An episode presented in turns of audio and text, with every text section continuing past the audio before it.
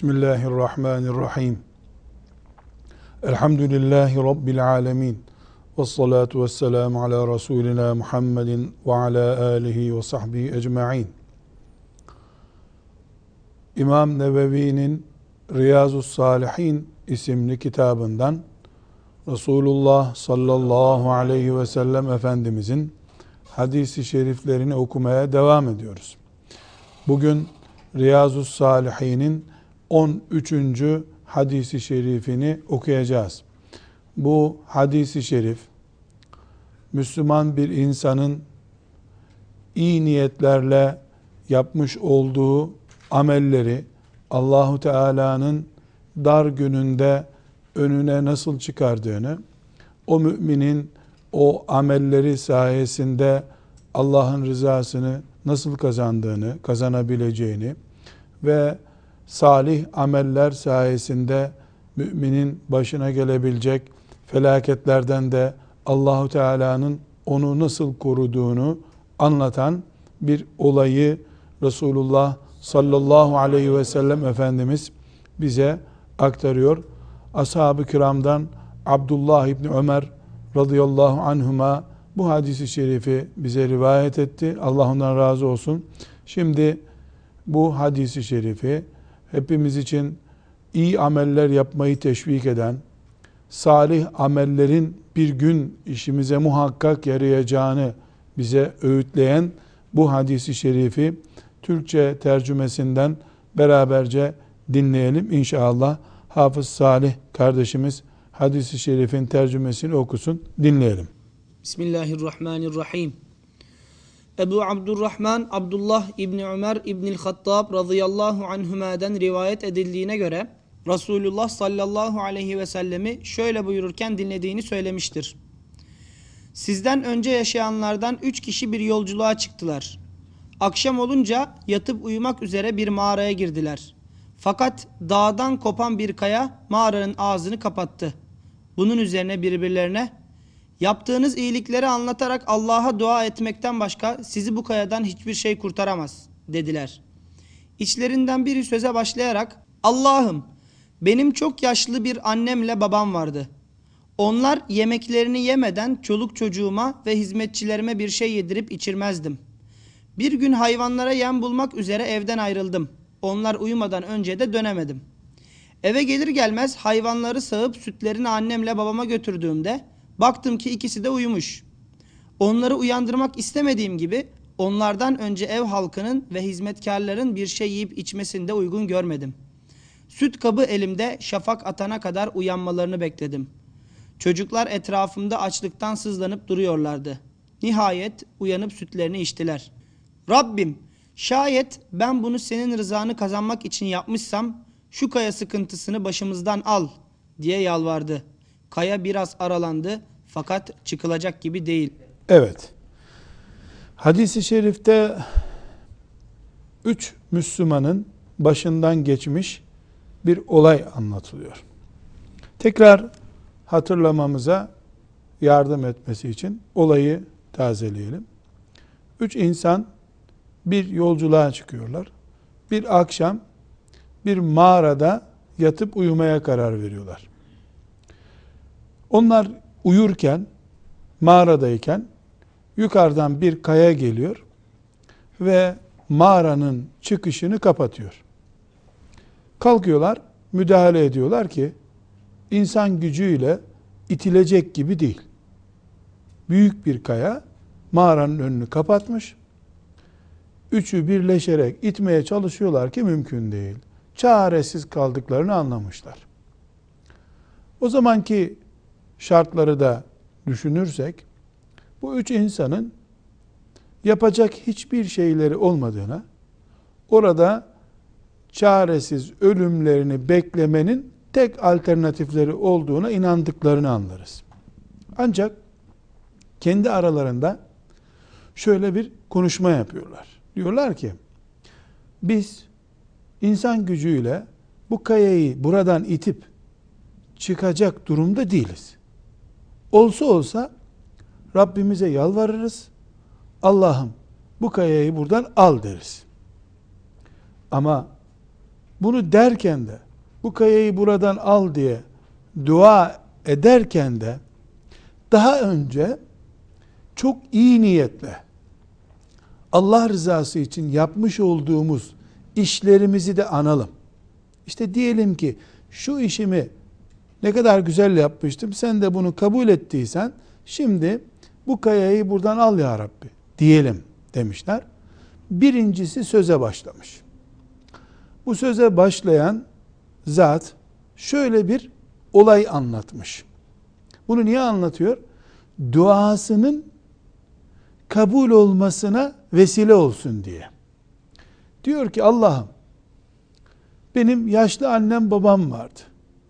Her gün hayvanlarımı sağıp eve geldiğimde önce onların sütünü verirdim. Sonra evin ihtiyacını görürdüm.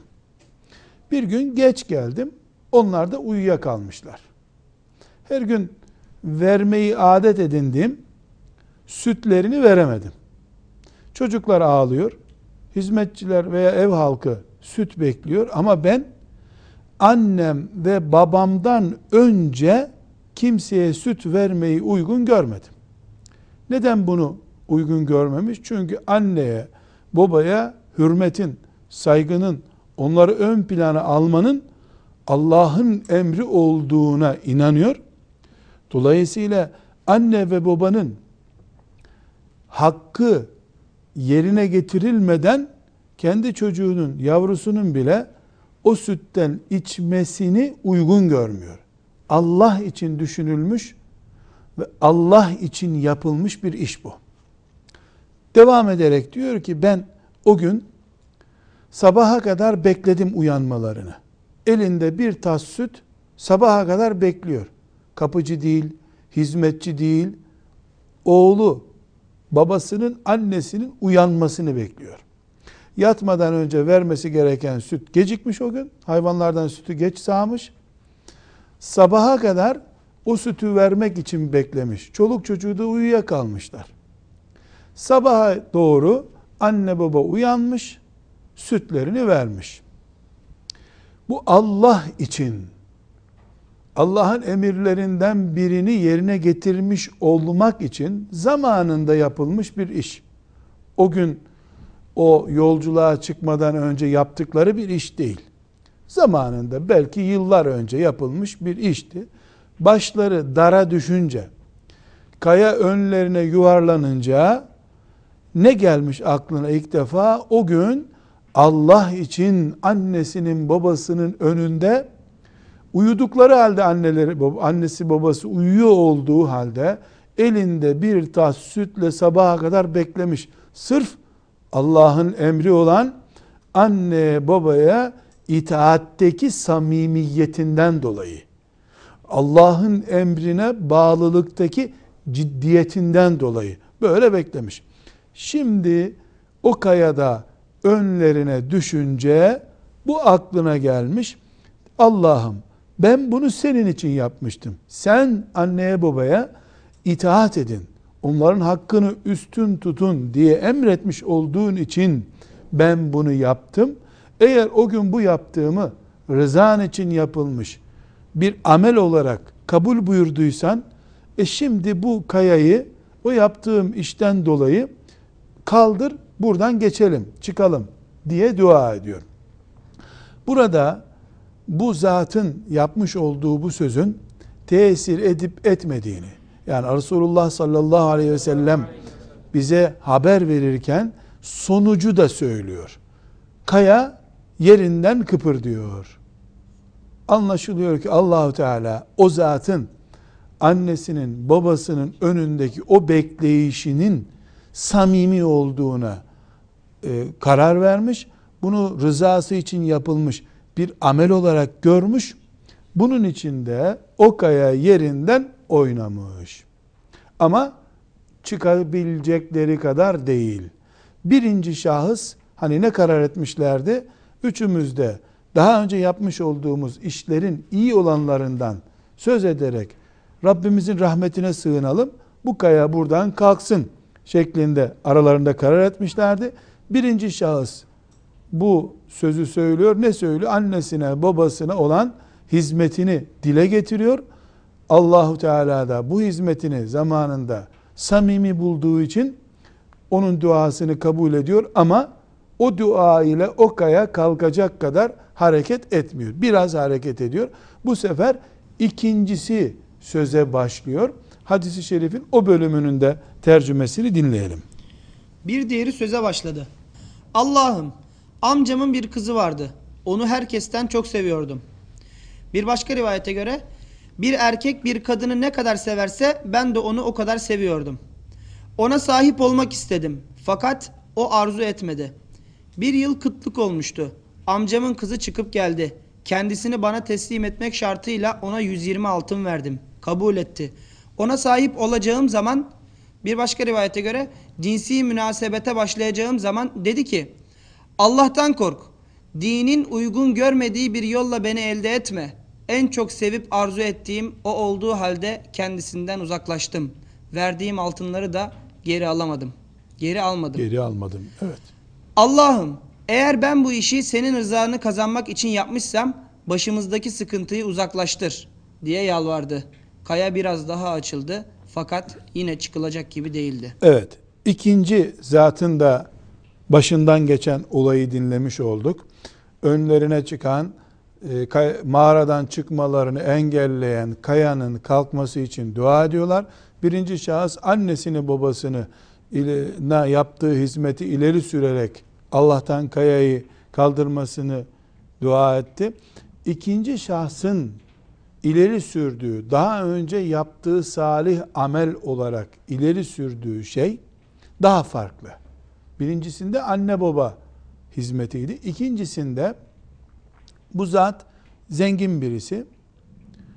Ee, kendi ifadesiyle amcasının kızını kendisi için eş olarak uygun görüyor veya haram bir yolla kendisine uygun görüyor, elde etmek istiyor.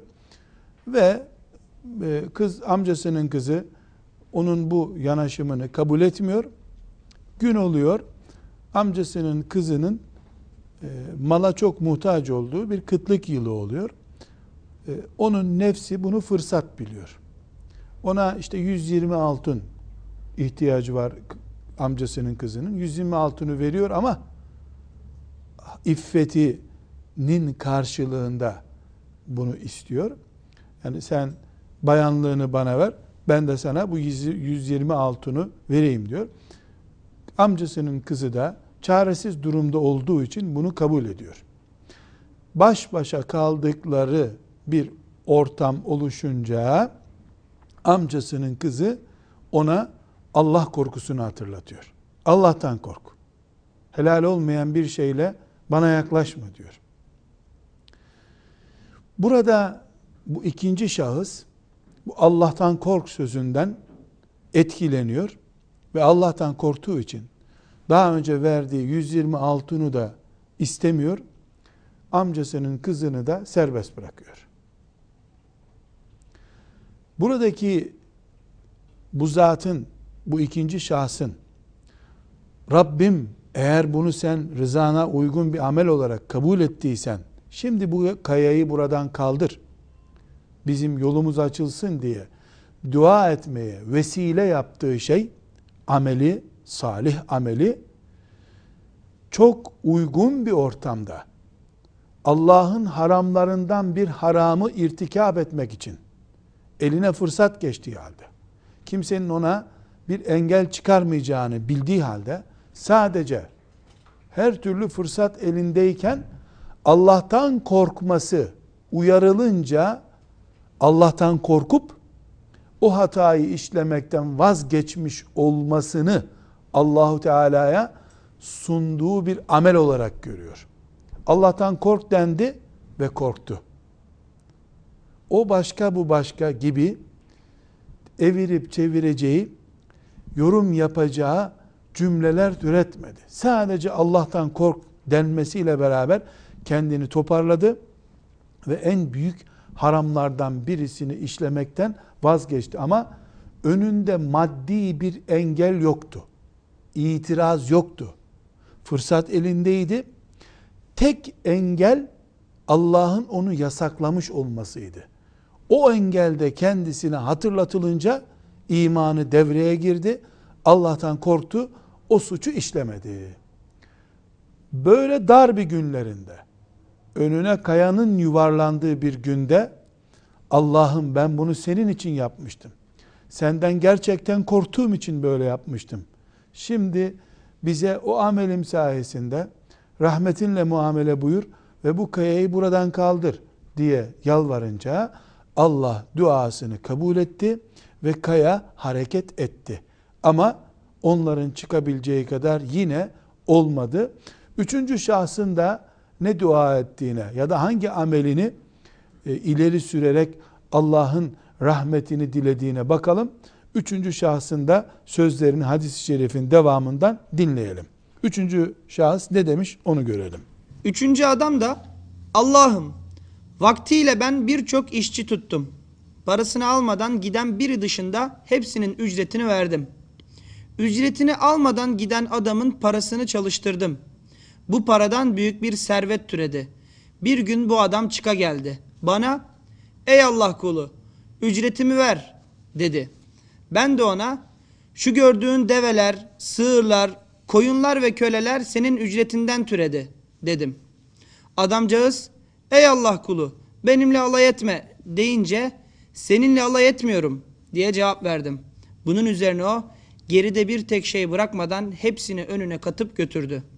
Rabbim eğer bu işi sırf senin rızanı kazanmak için yapmışsam içinde bulunduğumuz sıkıntıdan bizi kurtar diye yalvardı. Mağaranın ağzını tıkayan kaya iyice açıldı. Onlar da çıkıp gittiler. Bukhari ve Müslim. Evet, üçüncü zat mağarada mahpus kalan, yuvarlanan kayadan dolayı dışarı çıkamayan üçüncü şahıs, daha önce Allah için yapmış olduğu bir işi hatırlatarak sözüne başladı. Neymiş o yaptığı iş? Çalıştırdığı işçilerden bir tanesi bir sebeple ücretini almamış. Küsmüş gitmiş veya ücretini mi beğenmemiş bir yolla ücretini almamış. Aradan yıllar geçtikten sonra çıkmış gelmiş. Ver o ücretimi demiş. Bu da yıllar geçti. Belgen mi var? Demediği gibi o zaman senin ücretin üç kuruştu. Al bu üç kuruşu git de dememiş. Böyle yapsaydı da belki hakkını zayi etmemiş olacaktı. O günkü yevmiyesi üç kuruştu. O üç kuruşu saklayıp yedi emin gibi tutup verseydi mesuliyetten kurtulacaktı. Ama bu bir insan hakkıdır. Zayi olmasın diye onun o üç kuruşunu çalıştırmış. Kendisine ortak gibi görmüş. O üç kuruştan koyunlar, develer, sığırlar bir servet oluşmuş. Demek ki uzun yıllar geçmiş aradan. Daha sonra bu alacaklı şahıs o üç kuruşunu almak için geldiğinde ona o büyük serveti göstermiş. Bu senin malın demiş. Alacaklı bile benimle alay etme demiş. Ben üç kuruş istiyorum ya da işte ne kadarsa istiyorum. Sen benimle alay ediyorsun demiş. Hayır. Senin hakkın oydu. Ben onu çalıştırdım. Bunlar senindir demiş. Ortada bir denetçi yok. Defter tutturan yok. Belge yok.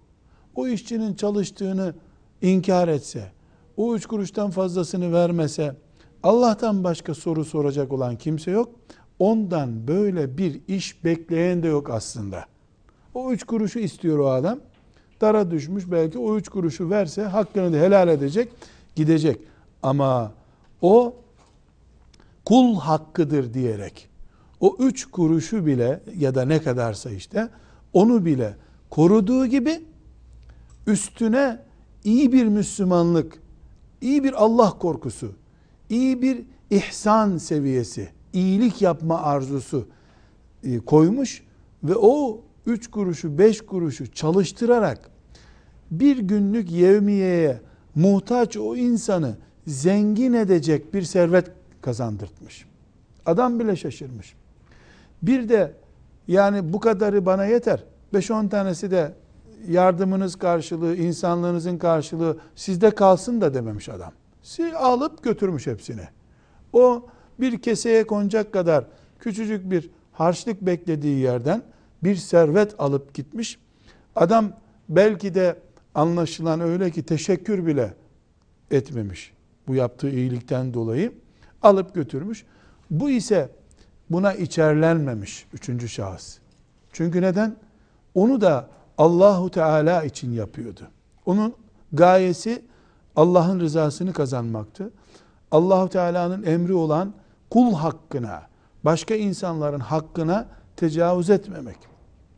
Artı insanlara bir yolla iyilikte bulunmak gibi bir maksadı vardı. O maksat büyük bir maksattı. Allah bu maksadındaki temiz niyetini, güzel düşüncesini salih bir amel olarak kabul buyurmuş. Bu adamcağız ben böyle yapmıştım. O insanın hakkını yemediğim gibi üstelik de kendimi ortak kabul edip çalıştırdım. Büyük bir servet kazanmasına vesile oldum. Sadece senin içindi ya Rabbi. Eğer bunu kabul buyurduysan bu başımızdaki musibeti gider biz buradan kurtulalım diye dua edince kaya yerinden hareket ediyor. Bunlar koşuyorlar bakıyorlar ki üçü de çıkacak kadar bir genişlik açılmış çıkıyorlar kurtuluyorlar. Efendimiz sallallahu aleyhi ve sellemin anlattığı olay bu. Burada bir notumuz var. Bu Bukhari'nin ve Müslim'in rivayet ettiği müttefakun aleyh bir hadisi şeriftir. Ne demek muttefakun aleyh bir hadisi şeriftir? Yani bu hadisi şerif mütevatir hadislerden sonraki en kuvvetli hadisi şeriflerdendir. Bir varsayım değildir. Resulullah sallallahu aleyhi ve sellem Efendimizin mübarek dudaklarından dökülmüş pırlantalardandır. Mücevherlerdendir. Bizim için belgedir, hüccettir. Biz Resulullah sallallahu aleyhi ve sellem Efendimizin böyle buyurduğuna çok yüksek bir düzeyde bilgi olduğuna inanıyoruz, iman ediyoruz. Bir de Resulullah sallallahu aleyhi ve sellem Efendimizin bunu bir varsayım olarak böyle olsaydı böyle olurdu demeye getireceği hayali bir senaryo olarak da anlatmadığını bizden önceki ümmetlerde meydana gelmiş gerçek bir olay olduğuna da inanıyoruz. Çünkü Resulullah sallallahu aleyhi ve sellem Efendimiz o tip olaylarda anlatmıştır. Şöyle olsaydı böyle olurdu. Varsayın ki şöyle oldu dediği olaylar da var. Ama bunu sizden önce üç kişi şöyle bir olayla karşılaştılar diye e, cümleye gerçek bir olayı anlatarak başladığını görüyoruz. O zaman biz hem bu olayın sanal e, kalemle üretilmiş bir olay olmadığını, gerçek bir yaşanmış olay olduğunu, allah Teala'nın bir yolla bunu peygamberine bildirdiğini, peygamberinin de aleyhissalatü vesselam bunu bize ilettiğine inanıyoruz. Bu bir. İkincisi bu olay en muteber hadis kitaplarımız olan Bukhari'de ve Müslim'de rivayet ediliyor. Gelişi güzel bir haber, gelişi güzel bir hadismiş denecek türden de bir olay değil. Biz hem bilgi kaynağı olarak hem de anlatım türü olarak bu hadi üç kişinin başına gelen bu olay ve yaptıkları dua ve sonucu ile ilgili herhangi bir tereddüt asla barındırmıyoruz. Kaynağından ve anlatım üslubundan dolayı. Burada hadisi şerifin Riyazu Salihin kitabının 13. hadisi olan bu hadisi şerifin bize anlatmış olduğu dersler var. Bu dersleri üç ana başlıkta e, alabiliriz. Bir, bir Müslüman annesine babasına hizmet ederse o Müslüman bu hizmeti yarın Allah'tan bulacak. Camide cuma namazı kılmakla Allah'tan nasıl bir sevap bulacaksa onu Allah'tan bulacaktır. Anneye, babaya hizmet etmek bir Müslümanlıktır. İyi bir kulluktur. Allah'ın rızasına en kestirme giden yollardan birisidir. Anne baba Allah'a giden yol güzergahındadır. Velev ki velev ki anne babanın talebi abartılı bir şey olsun. Burada bu insanın yaptığını tekrar hatırlayalım. Elinde bir tas sütle akşamdan sabaha kadar yataklarının ucunda beklemiş bu insan. Bu o tası rafa koyup sabahleyin ısıtıp tekrar verseydi de kimse bunu ayıplamayacaktı. Yaptığı işte bir miktar mübalağa var, abartı var ama bunu Allah için yapıyor. İnanıyor ki anne baba Allah'a giden yol güzergahındadır. Cennetin ucunda anne duruyor, baba duruyor. Böyle kalbi mutmain. Bu mutmain o kalbinden dolayı da sabaha kadar elinde tasla beklemekten dolayı yorgunluk hissetmiyor. Sabahleyin de annesinin babasının başına kalkmıyor bunu. Beni biraz daha bekleseydiniz mesela demiyor.